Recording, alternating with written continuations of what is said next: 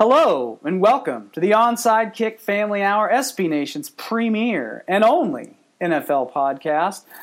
I'm your host, Ryan Van Bibber. I had to think about that for a second, but it's still true today. And with me, as always, Danny Kelly, Stephen White. It's been a week. How you guys doing? Doing great. Doing awesome. Excellent. well, we're two weeks into the season. Um, I guess it's probably too early to either um, anoint the next Super Bowl winner or panic if your team uh, Seahawks are 0 and 2 so far. Yeah, it's way too early. What are you talking there about? is there anything like just like the first two weeks of the season that really like I mean like the Colts, I guess the Colts and the Seahawks, um, The Eagles. the Eagles. I mean, what's been the most surprising thing for you guys? I think for me, the Eagles have been the weirdest, um, just because I was expecting them to be so much better on offense, and particular in the run game, they've just been atrocious. Um, so I think that was that's been really surprising. Uh, you know, I think for the Seahawks, it's been surprising. It's not super surprising they're zero and two because they had a tough opening schedule, but it's been surprising how bad they've been on defense. Um, they're giving up thirty points a game, and then they've also, I think they're giving up like like third to last in points per drive. So their their defense has just been really bad. Um, and uh, you know, probably part of that has to do with Kam being gone, Kam Chancellor. Yeah. Um, but I don't think that's like the whole reason. You know, there, there's other things going on there that are pretty disconcerting. So they got a lot of work to do in order to kind of get back to where they've been, especially on defense. I think their offense is kind of it's going to be all right, but but the defense is more worrisome to me. Yeah. Steven? Well, I think the Baltimore Ravens being 0 2 is pretty shocking to me. Yeah. Uh, now, the first game, you know, they're going against the Broncos, and and that's a very strong team, and it was a defensive battle, could have went either way. And then come back and lose to the Raiders last week. Yeah. So, uh, and no offense, Raider fan, uh, you know, I know all five of y'all are jump on my Twitter, but I'm just saying, you know, that did, that seemed like a game to bounce back from, and instead they got buried. Yeah, it really did. And then just some credit to the Raiders because the Raiders have been a little better, I think, than a lot of people are sort of used to. But but that Ravens, you've got to be a little worried about the Ravens if you're a Ravens fan because it's just really not Ravens like performances to start the season so far. They've been bipolar. They, the first game, their offense was terrible, and their defense played really well. And then the second game, their defense couldn't get a stop against Derek Carr. Um, their Yeah. offense was uh, much better in the second game. So they need to like get those, you know, put those back, put put get both of them going at the same time, or else they're in trouble. Have you guys noted? I mean, so I was just thinking about this yesterday. I was, you, you you go through the list of like the the struggles so far. The, the the Eagles, the Seahawks, the Saints, the Ravens, the Lions are another zero and two team. Oh, yeah, I think Lions. is kind of a surprise too. Have you noticed too? Now think back to March. Think back to March and that crazy fucking first week of free agency.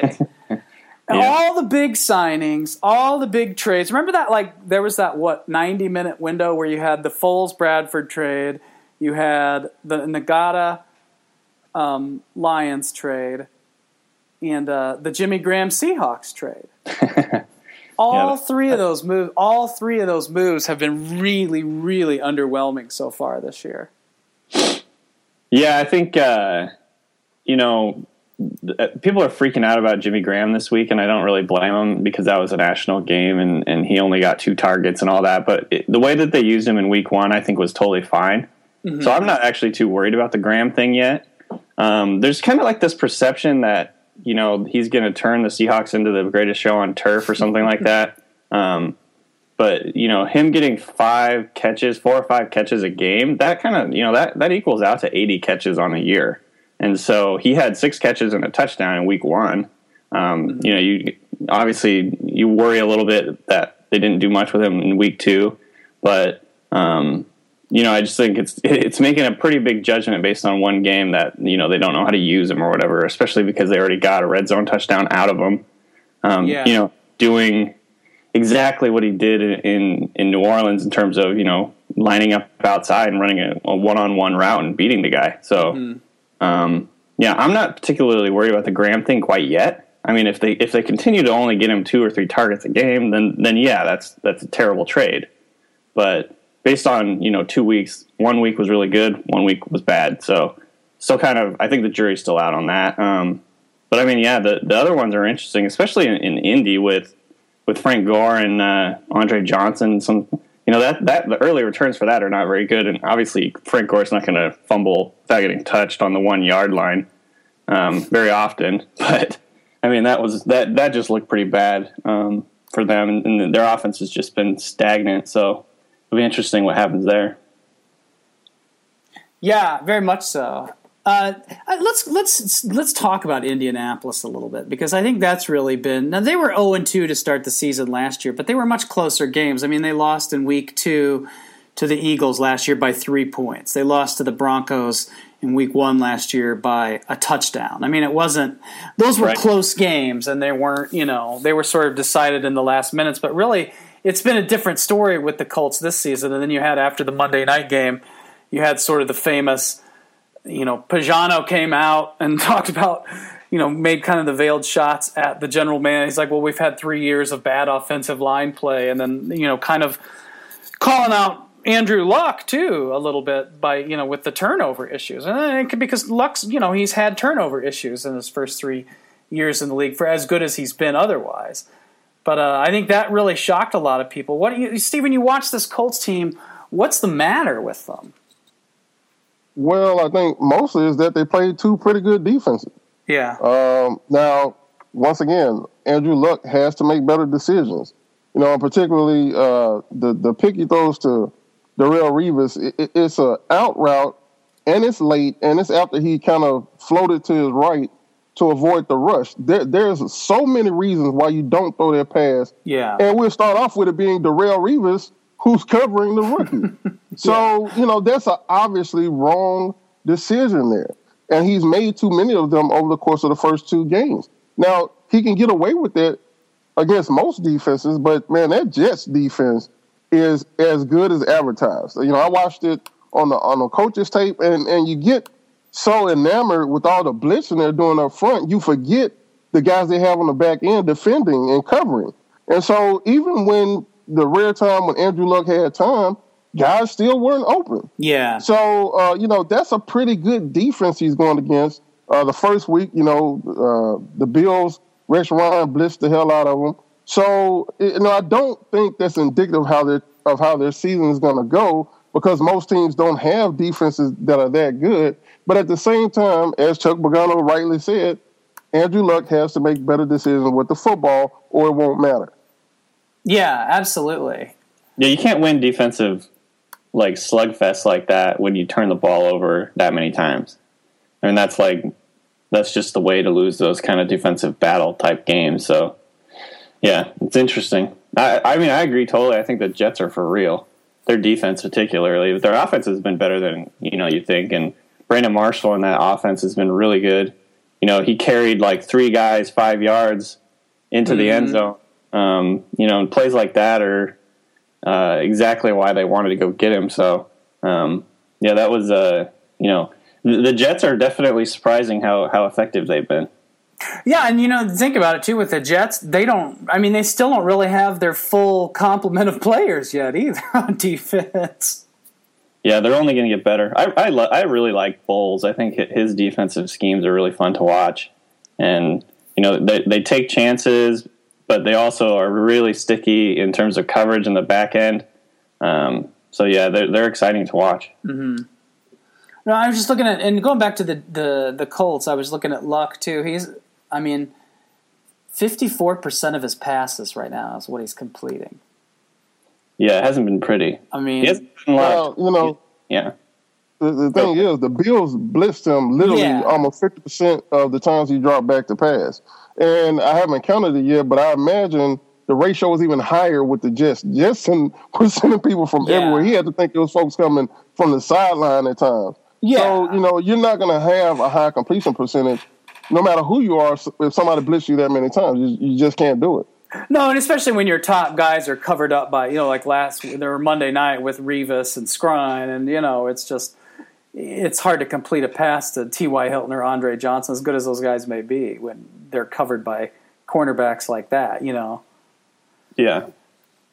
That's um. What um? Are you more surprised by the Colts being zero and two or the Eagles being zero and two? Stephen. I'd say the Colts. You know, I, I, haven't bought into this whole Chip Kelly thing at all.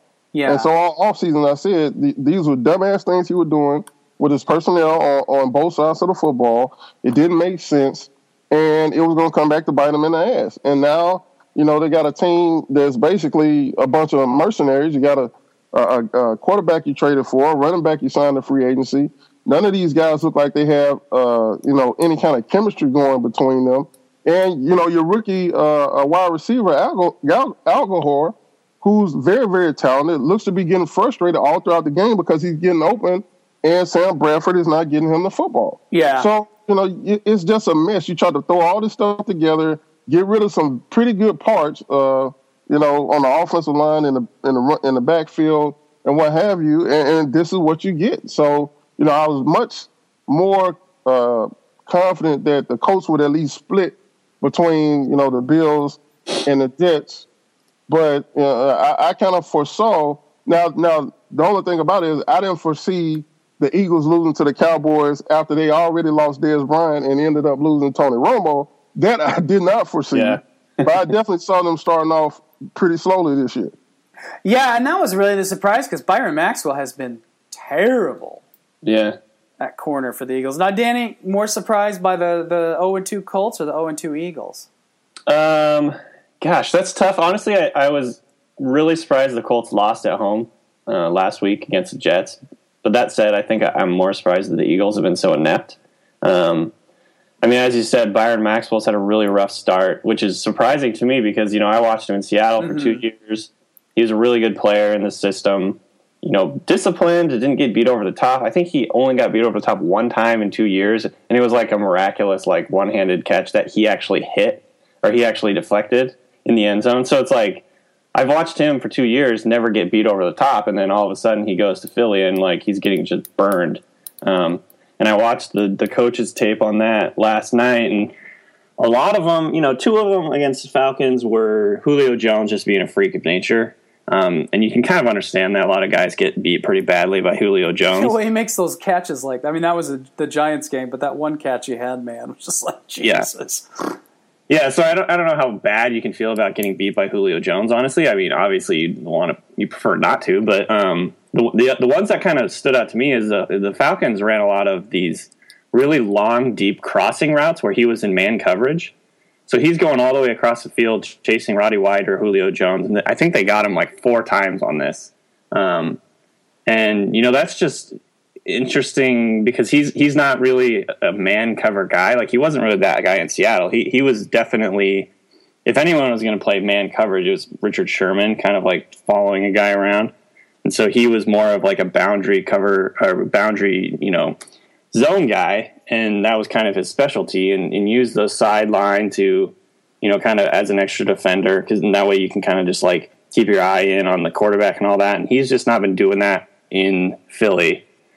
And I, I actually saw, uh, I can't remember his name. One a former Eagles player was was complaining about it actually, saying that the Eagles are setting him, him up for failure because they're asking him to play too much man. So it'll be interesting to see if they kind of like change that up going forward and you know, because they're they're still a cover three team. Um, they they do that anyway, so mm-hmm. they, they, just kind of do that more. Mm-hmm. Um, so it'll be interesting to see what they want to do with that because he's just been kind of exposed already.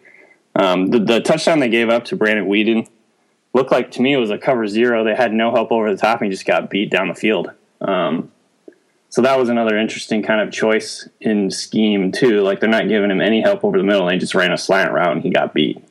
So um, you know, obviously that's on him to not get beat deep, but it's definitely been interesting there in Philly. I mean, obviously, I haven't even gotten into the offense yet, but the Maxwell thing has been surprising. Well, you know, I, am not the the thing about the Eagles that surprised me the least is, and this is not the, is the Sam Bradford thing. I mean, you know, we saw five Yeah. years of Sam Brad. Well, four years because he was injured all of last season with St. Louis. But you know, I think that's the most confusing thing about Bradford from college prospect Bradford to NFL quarterback Bradford is the deep throw's just gone. Mm. Like he's lost. You know, he has. I mean, he's never had just that cannon arm. You go back to Oklahoma, but he's always been. You know, in college he was a really accurate deep ball thrower. I mean, he could hit guys deep where he needed to hit him.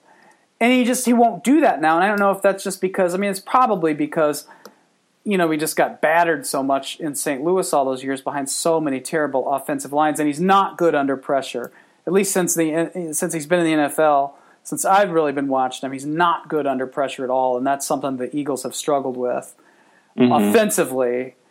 Because you know he's the guy that prefers to throw in that pocket area between the, the guards and the center, and he struggled with that. And he doesn't take a lot of deep shots. Well, he does take deep shots. They're not taking many deep shots at all right now in Philadelphia. And then so when you don't do that, it's easier for a defense to kind of just box you up. Yeah, I have noticed he, he, the deep shots that he takes, like you said, they're not very accurate. Um, and then the ones that he's accurate on, the freaking the, the receivers have dropped a bunch. He's had like five, four or five really really bad drops that kind of like drive killing type drops that really set the Eagles' offense back, and it's almost like snowballing on them a little bit. Like they're starting to um, panic a little bit, and that obviously never helps. And he's kind of a rhythm passer, I think. Yeah, Uh, very much so. and they just haven't had that ability to get into a rhythm other than you know two quarters against the Falcons. So um, yeah, they got they got some issues on offense, and it doesn't just. I mean, not even the pass game. uh, The run game has just been awful, um, which is normally kind of one of their you know Yeah. fortes or whatever. So Well, and that's that going back to the free agent thing from earlier. It's like there's a team that spent big on free agent running backs. DeMarco Murray has 11 yards. Ryan Yeah. Mathews has one yard. Uh, It's it's he has uh, one yard or like four yards maybe. I mean, Yeah, something like non. You know, I think there are four quarterbacks that have more rushing yards than the Eagles do so far this season. Yeah. Yeah, and uh, yeah, I wrote about that last night. That should go up tomorrow. It's just uh, they've been getting beat up front at offensive line. You know, their their sweep type plays um, where they pull a center and a guard have just been getting like destroyed by penetration early on. Um, so they can't even get around to like out of the tackle box basically. And then uh, you know even when they run like just zone or counter, uh, those plays are getting beat up. It's, it's just weird. They just can't, you know, they can't, they're not blocking people.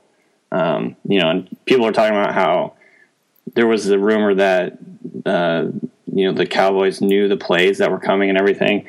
Um, and Chip Kelly basically dispelled that and said, you know, they just need to execute, which I actually believe. I, I mean, when you watch them try to block, it's like you just need to block. Yeah. like you just need to start playing. So, um, yeah, it was interesting watching them last night. I, I kind of did a deep dive on Philly a little bit, and so they're a team that is very surprising so far. Well, you know, fortunately, uh, Philadelphia and the fans there are extremely patient, so I suspect that everything will get worked out just fine.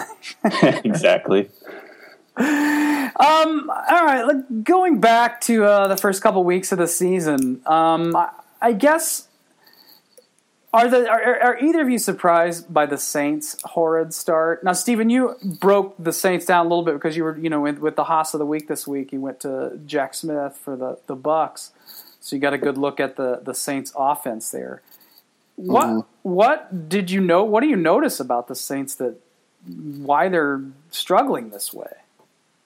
Well, uh, you know, the Bucs ended up with four sacks Yeah. on Drew Brees and numerous other hits. So protection has has obviously been an issue. Uh, I know uh, Alex Okafor got two sacks the week prior uh, for for the Cardinals, and normally Drew Brees is one of those quarterbacks that's pretty hard to sack. You know, he's always climbing the pocket. He's always got this good movement in the pocket. He can kind of feel the rush, but the guys have been getting there so fast. He really hasn't had an opportunity to escape. So uh, the protection has been a problem. I think timing has been an issue. Uh, after he got sacked the second time by Jacquies Smith, he he also apparently sustained a, a, a shoulder injury, and you can see him kind of shaking his arm uh, right after the play. So Uh, I think that might have affected his accuracy uh, throughout the game. Now they did come back strong uh, uh, in the second half. You know, it was pretty much a blowout, and then the Bucs started turning the ball over, and and and the Saints start started uh, scoring to where you know the last play, if, he gets the ball in there some kind of way and they score, it's a tie ball game. So it hasn't been all bad, but it took them a long time to get going uh, Sunday against the Bucs, and nobody, I don't think anybody really expected that after the Bucs debacle against the uh, Titans in the week one.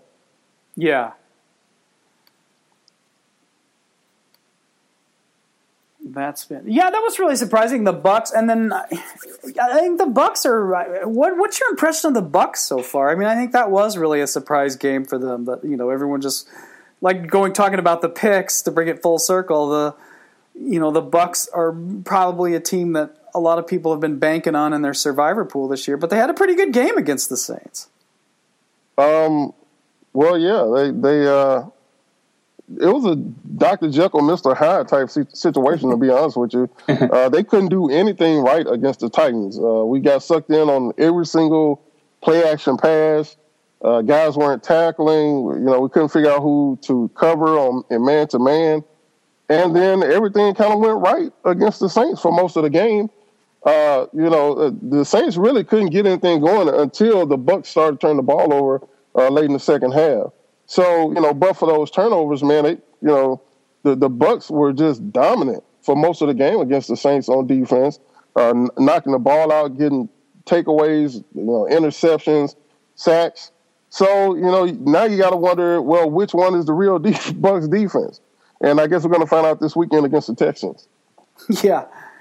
Yeah, that'll be a good game. Because the Texans here, another winless team that I think you know nobody really probably expected the Texans to be in the the running for a Super Bowl with the Ryan Mallett, Brian Hoyer, two headed monster at quarterback. but um, the I think it's probably a little shocking that they're zero oh and two to start the season already. Was was that a surprise? I mean, what, did did they were they hasty in pulling the, the and giving Brian Hoyer the hook in Houston? I think Steven had some in- interesting thoughts on that. Well, I, I, actually thought they picked the wrong guy in the first place. Yeah. Um, and mm-hmm. the reason being is because you know what you get with Brian Hoyer, but that's not necessarily a good thing. You know, we know that he is only going to go take you so far.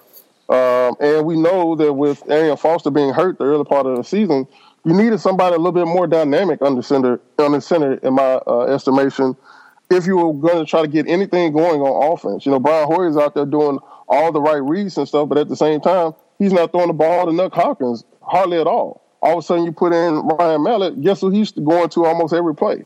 Nuk Hopkins. Why? Because he's by far the best player on offense. So he understands that. Now, are you going to have to take the good with the bad with Ryan Mallett?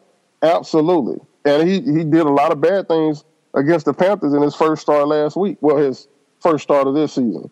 But he also did some good things too. And, you know, uh, they're going to be hurting this week because it looks like uh, Hopkins is not going to be able to go. I think he's still in the concussion protocol. Yeah. But, I mean, he's a guy who can push the ball down the field. And he can make all the throws, and he can be spectacular at times as well. And that's what they need right now. Until they get Arian Foster back, until they can get their running game going, they need somebody that can go out there and make plays for them under center. And I just don't think Brian Hoyer gives you that element to his game. Yeah, definitely. And that's yeah. I'm just looking at the Hopkins. They're optimistic is the official language they're using now about his uh, concussion, but he is still in the concussion protocol, and it's Thursday, so I wouldn't, you know. It's one thing to be optimistic; it's another thing to be realistic. So that's a good motivational speech there. Steven, are you worried about the uh, the Bucs O line versus you know Watt and Clowney and, and the Texans D line? Oh, absolutely. Um, you know the the Panthers actually did a pretty decent job of uh, limiting uh, J.J. Watt's damage last last week. But here's how they did it: they they kept two running backs in the backfield a lot in shotgun, and then mm-hmm. they slid the line towards J.J. Watt, and they sent both running backs at uh, Jadeveon Clowney.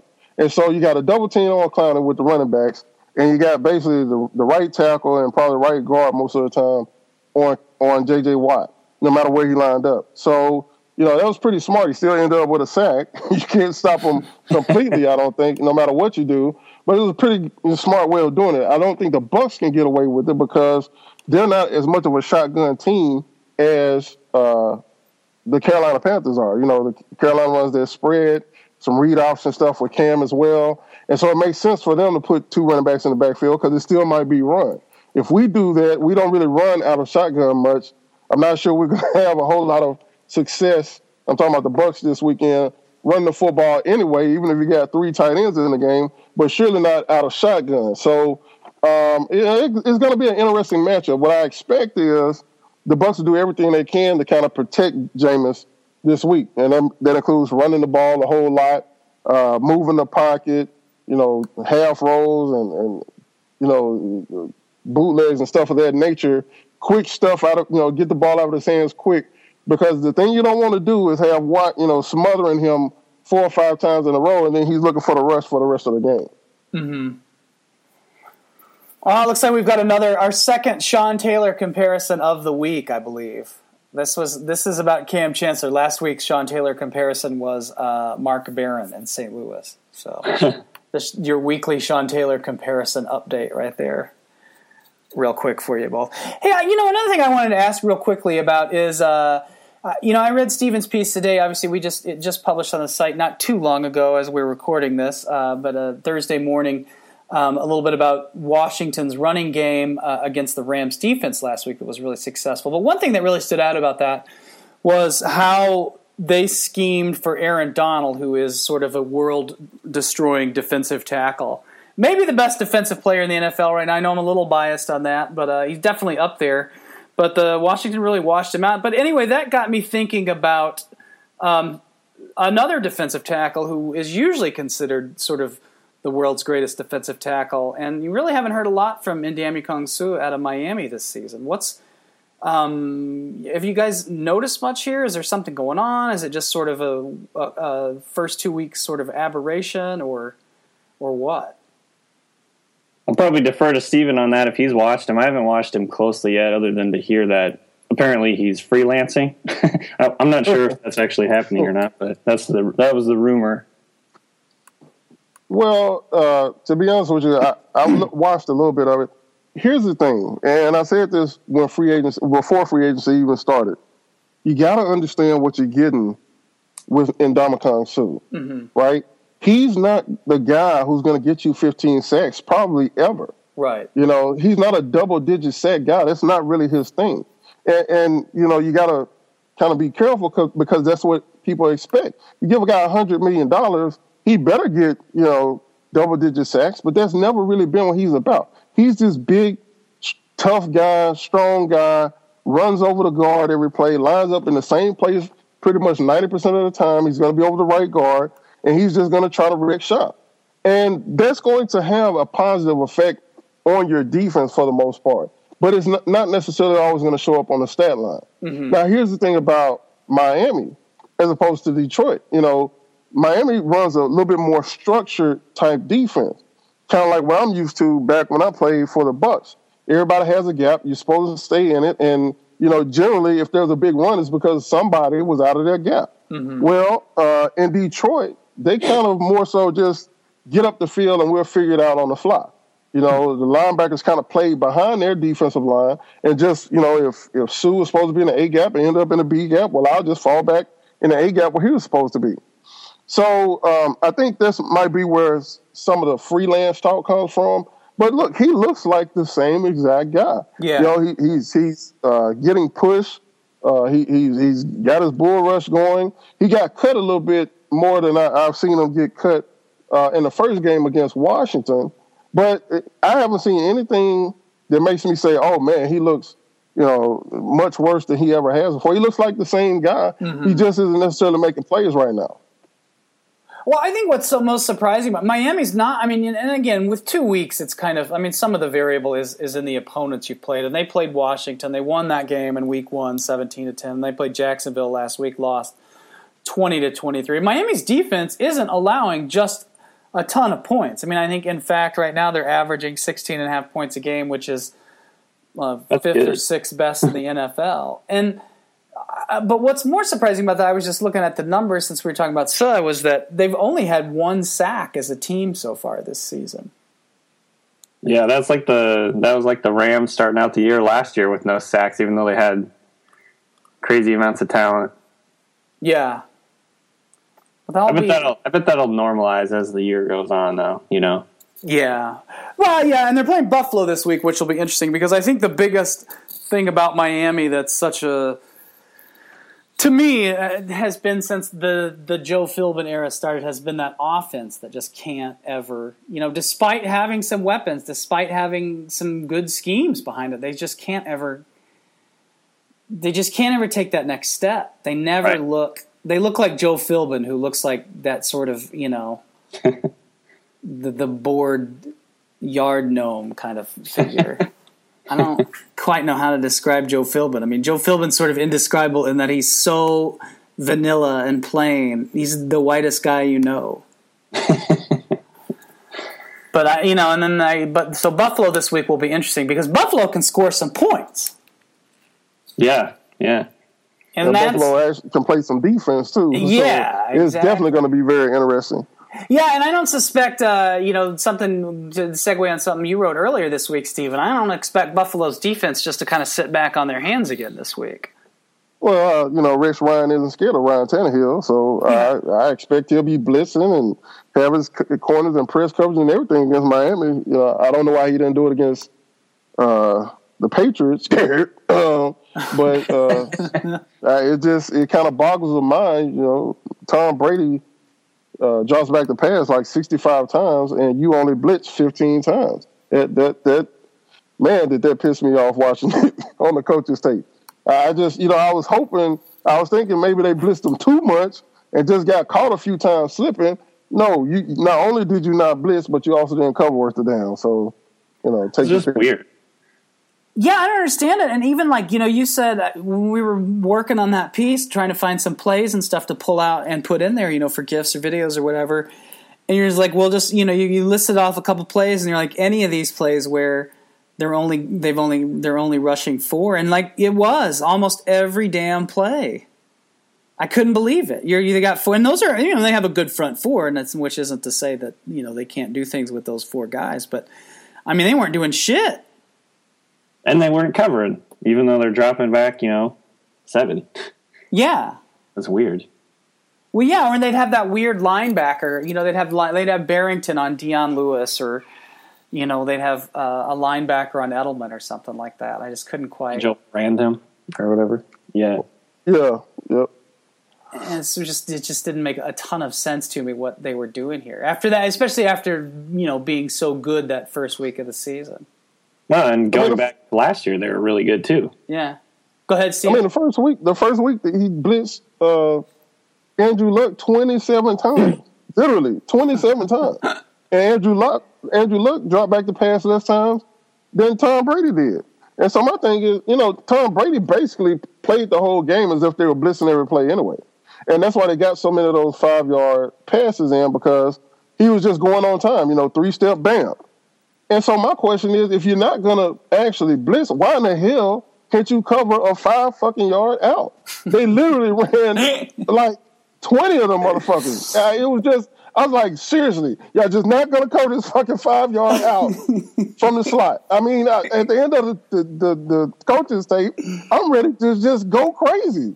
Like, how can you not cover it the whole fucking game? And they got murdered on those plays. I mean, those plays would turn those con- consistently turn. You that Edelman touchdown there that was a cross a five yard crosser that turned into a, a twenty two yard score. I mean, it was just all fucking day. It, it, was it was amazing, and and you know we talk so much shit about the Steelers. There were several times where you know Gronk is basically not uncovered, but he's got one guy on him who has no chance of actually defending him. Yeah. I'm like, what the fuck? You're rushing three or you're rushing four. Why can't you send another guy over there and help out with Gronk? It just it didn't make any damn sense in the world. And the only thing I can come up with is he Rex Ryan lost his nerve. All that shit talking, all that we're gonna be a bully. It, you use the opposite of a bully on Sunday. Yeah. Well, I mean that's you know uh, he coached how he's his whole head coaching career has been in the AFC East against Belichick and Brady, and the record, you know, sort of speaks to that. I just, which you'd think, I mean, you'd think like it, with the Gronk thing, it's like, well, it's not like Gronkowski is just some guy out of nowhere, you you know, like uh, Crockett Gilmore out of Baltimore or some tight end, you know, you've never freaking heard of, and then all of a sudden, oh yeah, we better cover this Gronkowski fellow. He seems to be uh, kind of good at the game of football. That's just mystifying to me. Yeah, it's really a stretch. It's really a stretch. The Steelers, I, the Steelers, I don't know. They're one of those teams. Um, to to jump ahead here, the Steelers are one of those teams to me that look both good and bad so far this season. The defense not super impressive. Offense pretty good, especially considering they don't have Le'Veon Bell just yet, which is sort of a mm-hmm. repeat of last year. They get yeah, Bell back this week, and they play in St. Louis, and I think um, it'll be the uh, it'll be the most well attended Rams game this year because the literally the sports stores in the mall in St. The St. Louis has this big mall, you know, like thing, and uh, the sports store and there's somebody tweeted a picture of it has a Cardinals, you know, the baseball Cardinals display, and a Steelers display. gives you a, a, little hint about Shameless. football in St. Louis. But uh, Le'Veon Bell is back this week against the Rams, and uh, if they employ a scheme like Washington did last week, Le'Veon Bell might be a guy to watch, huh? I think he's a guy to watch regardless. You know, he, he he's got those fresh legs. Yeah. And, you know, after you've been playing games for two weeks. You know, guys are just starting to get that that that soreness in the knees and the joints, and he hasn't even been you know through any of that. So you know he's well rested. He ought to you know really be raring to go. He's probably going to look like he's moving at a different speed on Sunday, and I expect them to you know just feed that guy to football a lot this weekend. Mm-hmm. I think not even only in the run game, but they're probably he's. I think he's going to eat in the pass game too. You know, especially with the Rams playing such deep coverage all the time you know, the cushion of death. Oh. Uh, I think the underneath stuff is going to be huge for Bell, and he's he's probably just going to go off. Him, him, and Antonio Brown. Um, you know, I think that those two guys obviously are going to be like feasting on on that uh, St. Louis defense this week, just because they're so good underneath. Um, you know, they might not have as much success going deep. You never know, but with the way that the Rams have been playing such co- soft coverage, I think that you know I'm guessing, you know, Roethlisberger kind of take what that he's given, and they're just going to freaking go off underneath on that. Yeah, I mean, I, I, guess the one thing looking at that game with the Rams is how Donald matches up with uh, who's the who's the center Pittsburgh has now with Pouncey out. I don't even know off the top of my head. But that's kind of the matchup I'm kind of looking ahead. I'm kind of wondering about because it seems like that is where, you know, the the game could get interesting unless they do what Washington did. Uh, Stephen, I want to ask you more about that because that was a really fascinating piece as a Rams fan, but also just as somebody who's kind of been watching the the league so far this season. But uh, Washington's run scheme last week, they really took they washed Aaron Donald right out of it, and that's not easy to do. Right. Well, here's what they did. They kind of dictated uh, which side Aaron Donald would, would line up to. Mm-hmm. And then, you know, they blocked him accordingly. It, it, it's almost impossible to block this kid one on one or, you know, zone uh, type blocks or what have you. But if, for instance, you do a, a, down and around with the tackle and the guard, where the tackle blocks down and the guard kind of uh, uh, uh pulls out uh, uh, to the strong side, now you can get him washed down because you know he doesn't have. Um, he's not very big. You know, he's not you know 350 pound guy. He's not very tall. So he, he's always trying to get off the ball real fast, but that makes you more susceptible to being pushed laterally. You know, and plus he can't really see the block coming. So they made it so that um, first of all they were going to kind of outnumber the Rams up front with two tight ends in the game, sometimes three and also that you know they wouldn't allow Aaron Donald to be a factor by kind of you know running the zone schemes and stuff like that, where he can blow up the guard and get in the backfield and and turn the running back back. They washed him down with those down and around schemes so that he wasn't even a factor in the play. And uh, you know, all day they didn't feature those sets exclusively, but just about all day when they actually ran out of those two tight end sets, they got positive yards. Hmm. What was uh, is is that? I mean, I don't know. I, I, guess I didn't really watch the Washington game in Week One closely, but that was kind of interesting too. And it was interesting to see Scherff, who got uh, you know a heap of crap in the preseason for his play, but has looked, you know, in that game at least against the Rams, looked pretty good. So you've been playing guard or tackle? Guard. Okay. He's yeah, playing guard, but now they put him in very favorable situations though, and, Yeah. and that that's why he looks so much better now. And, and that's kind of why you know we're going back to preseason. Why I say don't put so much in the preseason because this is not the kind of play calling you're going to see on offense or defense generally during, during the regular season. Yeah. You know, you might want to see if he can zone block, uh, you know, a three technique during the preseason. Once you figure out he can't, then you say, well, we're going to change up this blocking scheme and, and have these down and arounds, or have you going up to the linebacker instead of trying to, you know, reach somebody. And so, you know, it's worked out. He's a big, strong guy. He's he's athletic. There's a reason why they took him in the first round. And I think, you know, that's what you really want to see out of a team. You want to see them put their uh, all their players really, but especially their top draft picks in the in a position to succeed. And I think they, they've done an excellent job uh, in Washington at helping Scherff uh, succeed without it running the scheme. Yeah, you don't want to ask your players to do something they're incapable of doing or not very good at doing. Even that was kind of what I was like thinking about when I was looking at the Eagles too. It's with with Byron Maxwell. It's just like that was what I was worried about when he went to you know when he went out on free agency. I'm like, if he plays in a, scheme that's not Seattle esque, it's it's going to be interesting because they gave him a hell of a lot of money, and then are they going to ask him to do something totally different? And and you know, obviously they've done a little bit different, and the early returns have been terrible. So it's the same point. It's, it's an interesting thing that you know surprisingly teams don't really do enough. I think is is play to the strengths of their players. Yeah, and you know, and what's funny is you've seen that. Look at who the two best team. I mean, I think the two best teams that are really sort of undisputedly the best right now. I mean, and after two weeks, I mean, I got to come Right. with that caveat out there. It's only been two weeks, but the Patriots and the Packers. Yep. No, it's obviously it's easier when you have Tom Brady and Aaron Rodgers at quarterback. It makes life a whole lot easier. But I mean, I, well, I guess maybe we should put the uh, the Bengals on there. John Harbaugh says that they're the most talented team in the NFL right now, and they do look Yeah. pretty good. I mean, they have a very talented roster. We know basically what the Achilles heel is uh, of the Bengals, and that's their quarterback. Yeah, So, you know, when he's actually playing well, they are very hard to beat.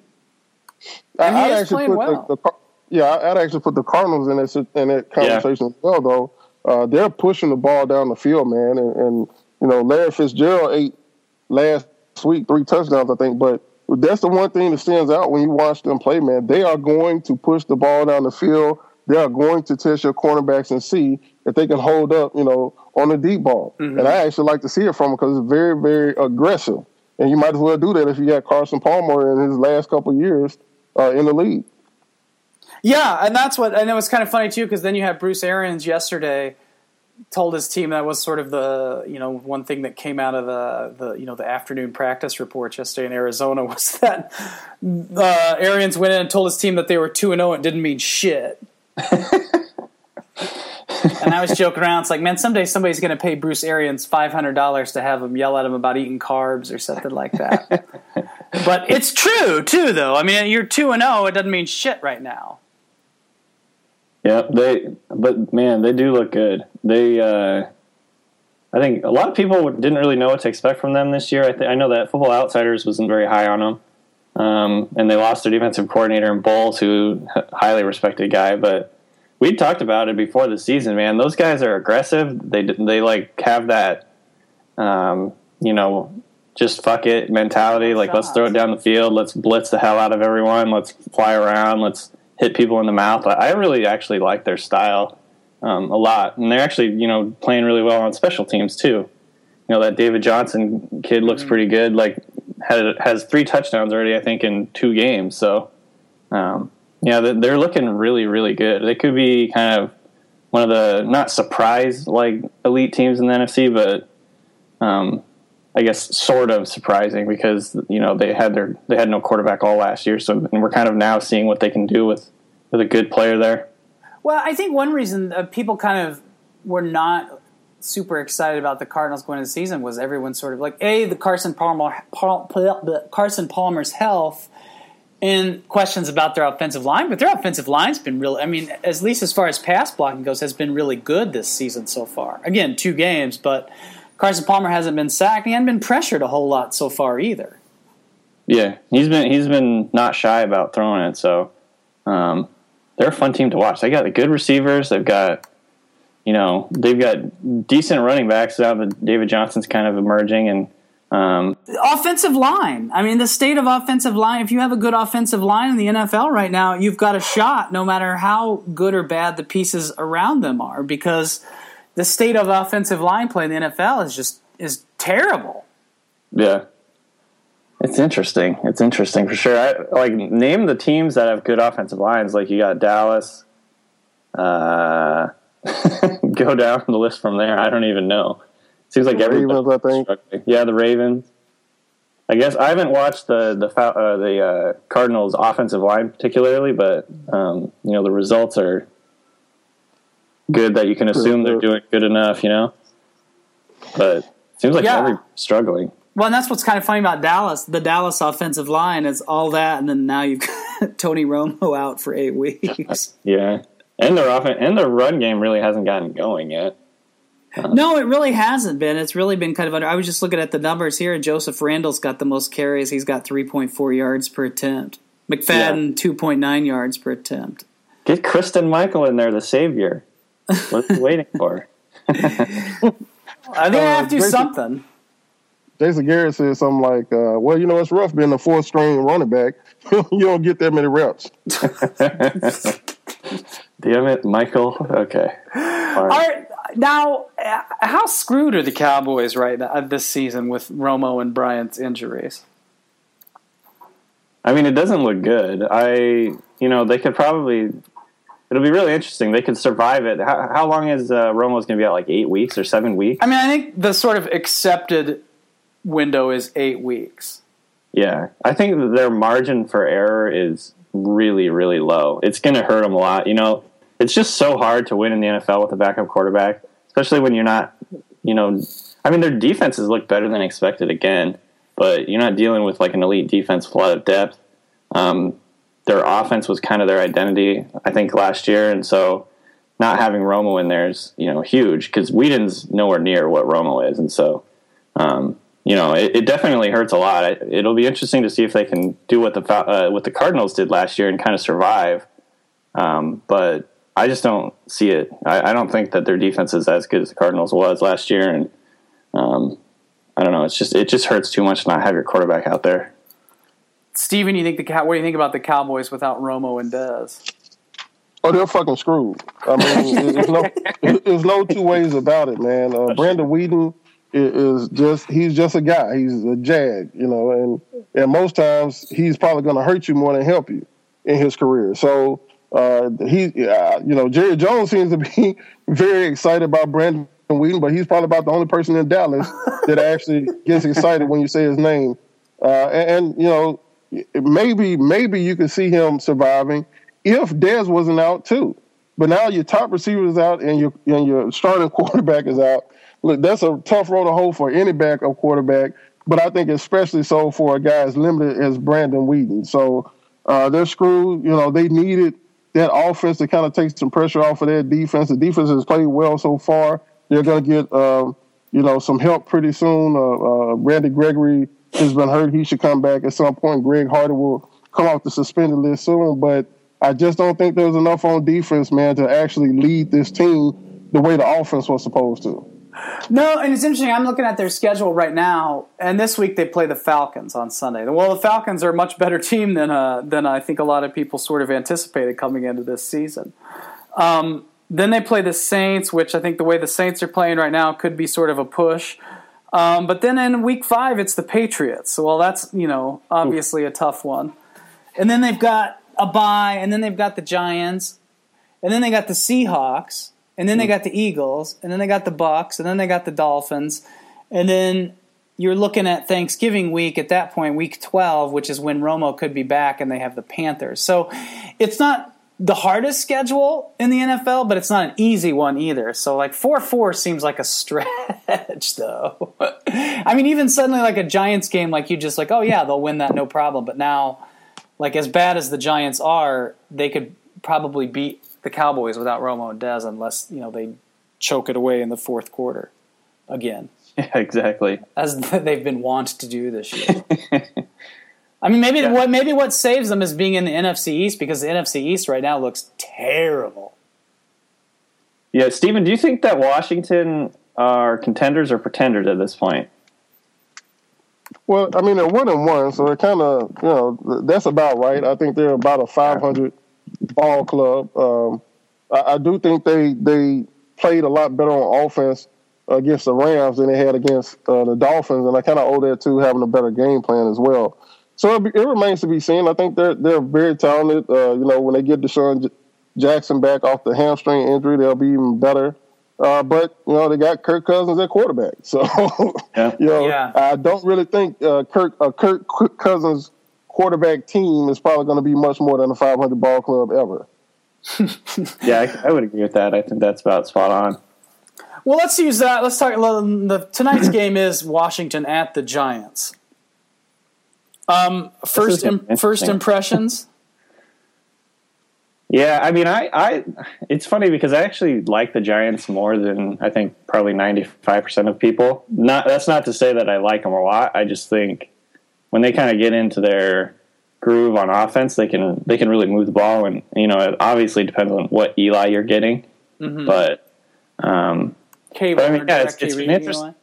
What's that? I said cable versus DirecTV, Eli. exactly. Um, you know, because I I like their weapons on offense a lot. Um, obviously, Odell Beckham is a game changer.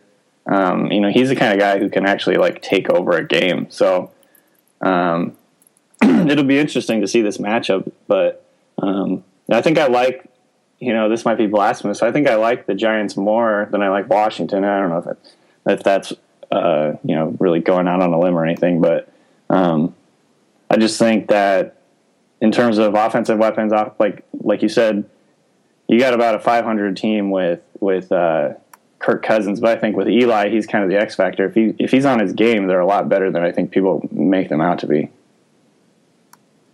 Steven? Um, I'm actually going to go with uh, Danny. I would pick the Giants tonight. Uh, I just think that look, they they've been in both games that they've lost to begin the season. Probably should have won both games uh, right there at the end, and just couldn't, you know, finish it off. Uh, and, and, I think they have played better, especially on defense, than most of us thought they would so far. Mm-hmm. So uh, Washington, I still don't trust them. Like I said, Kirk Cousins is their quarterback. So, mm-hmm. um, and, and, they know him. You know, the, the, they're in the division, so uh, they know Kirk Cousins. They know what his limitations are. I expect they're going to try to pressure him and make him push the ball out there quickly and jump on the short routes and probably get a pick or two. Uh, but it's a Thursday night football game, so so who knows? You know, the, these Thursday night games tend to just be crazy, either very very boring or, or very very exciting in the worst possible way imaginable. So uh, it, it's hard, you know, to pick Thursday night games anyway. But I'm going to go with the Giants.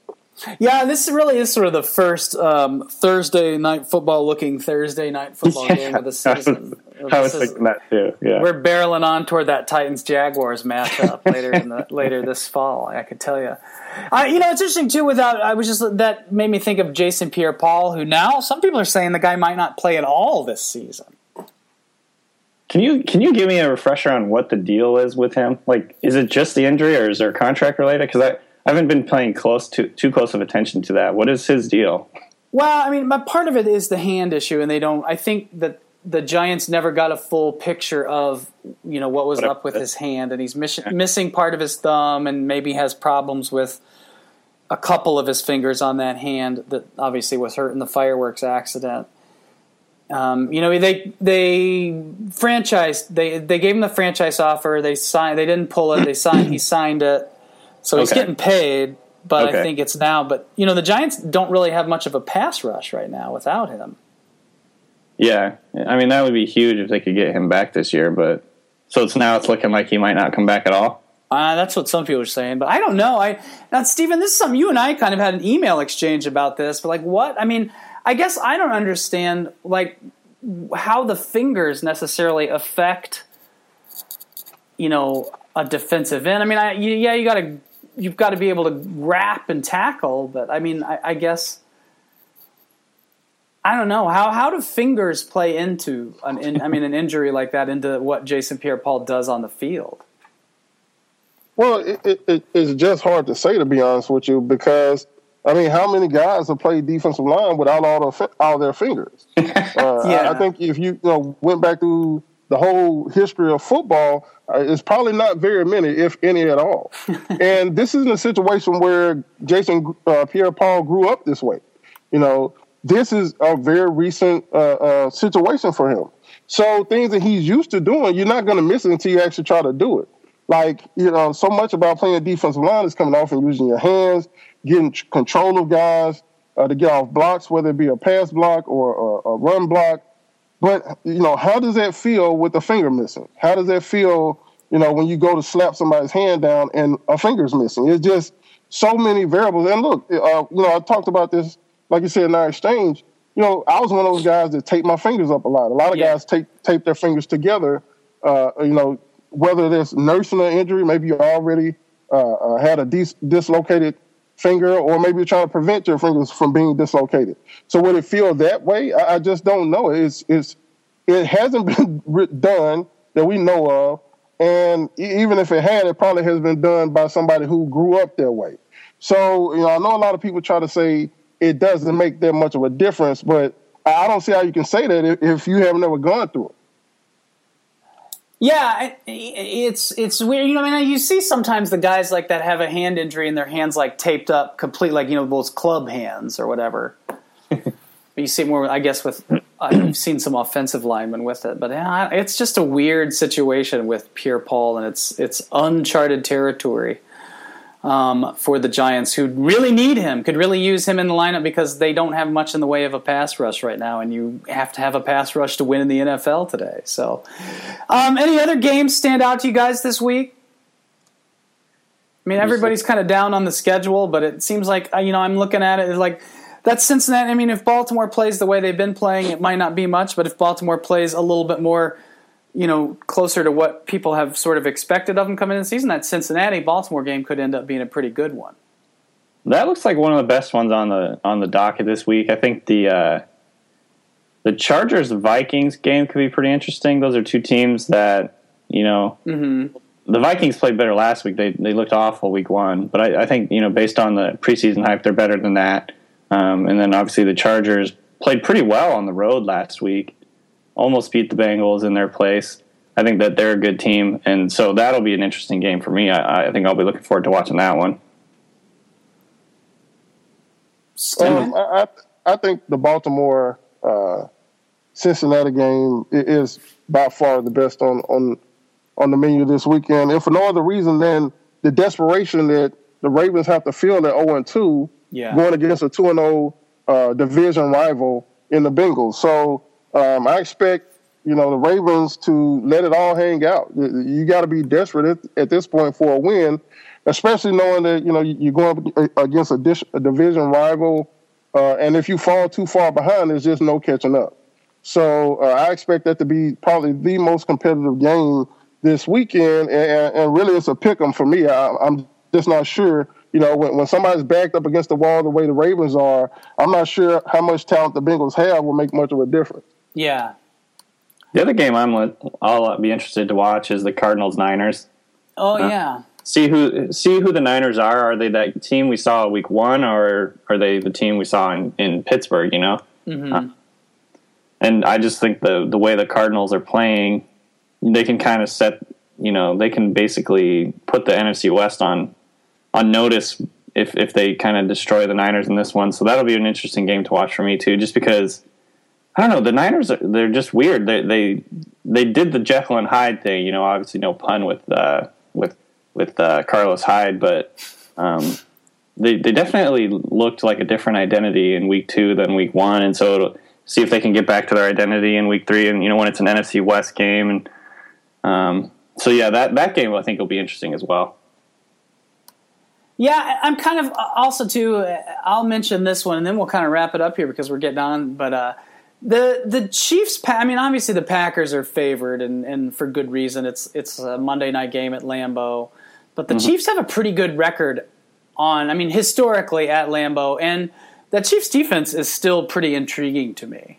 Oh yeah. I mean, I you know what they do offensively, we'll see. But and the Packers defense isn't anything to to sneeze at, obviously. But uh, I'm always anxious to see that those Monday night. Sometimes the Monday night games always kind of get wild in a good way, in a way that the Thursday night games don't. So, kind of interesting. The Packers have two primetime games in a row: Sunday night and Monday night football. Um, I think the yeah that game's gonna be really interesting as well. I like the Chiefs defense a lot, um, and they're the kind of team that can beat. I think the Packers on the road. Um, they're kind of built for that, so mm-hmm. that'll be interesting. Yeah, and that and uh, Jimmy Clausen in Seattle. Who knows what'll happen? okay, so people are people are trying to wonder if they should start panicking in Seattle here. If Seahawks lose to the Bears at home next week, then that's when you can really start panicking. I'll say that. If I mean, Kam Chancellor can't stop Jimmy Clausen, they lose to Jimmy Clausen and potentially without Alshon Jeffery in Seattle. Yeah, then I think you know panic is pretty much you know I would recommend it yeah. The season at that point is pretty much lost, I think, which is interesting because you know whatever it's only three games, but at the same time it's like okay, something is wrong if if they lose this week. Yeah, it'll be interesting to see what happens. Um, but uh, you know, obviously, I probably wouldn't put too much money on the Bears. I think the odds for the Bears right now is they're the favorite to, to have the number one pick in the draft at this point. so Last I saw, the the Seahawks were favored by what, like fifteen or something, and and that was the biggest spread this year, and it probably will end up being the biggest spread on yeah. the year. Well, that's funny though, because those big double digit spreads like that are always a good for bettors are are usually pretty yeah. attractive because yeah. that's where teams have a tendency to, to beat the spread at any rate. Now, let's not get carried away about the the, the Bears win. beating the Seahawks in Seattle for the Seattle home opener, nonetheless, too. So right, right. That'll be a, with Kam back. Hopefully, that'll make a difference for them. I think their defense is sort of Yeah. yeah, yeah. It'll be a it'll be a it'll be a good one for Seattle, I guess. But uh. um, all right, folks. It's been a it's been a good show. It's good to be back back on the air and uh, talking football again. Definitely. Absolutely. Let's uh, let's do it again next week.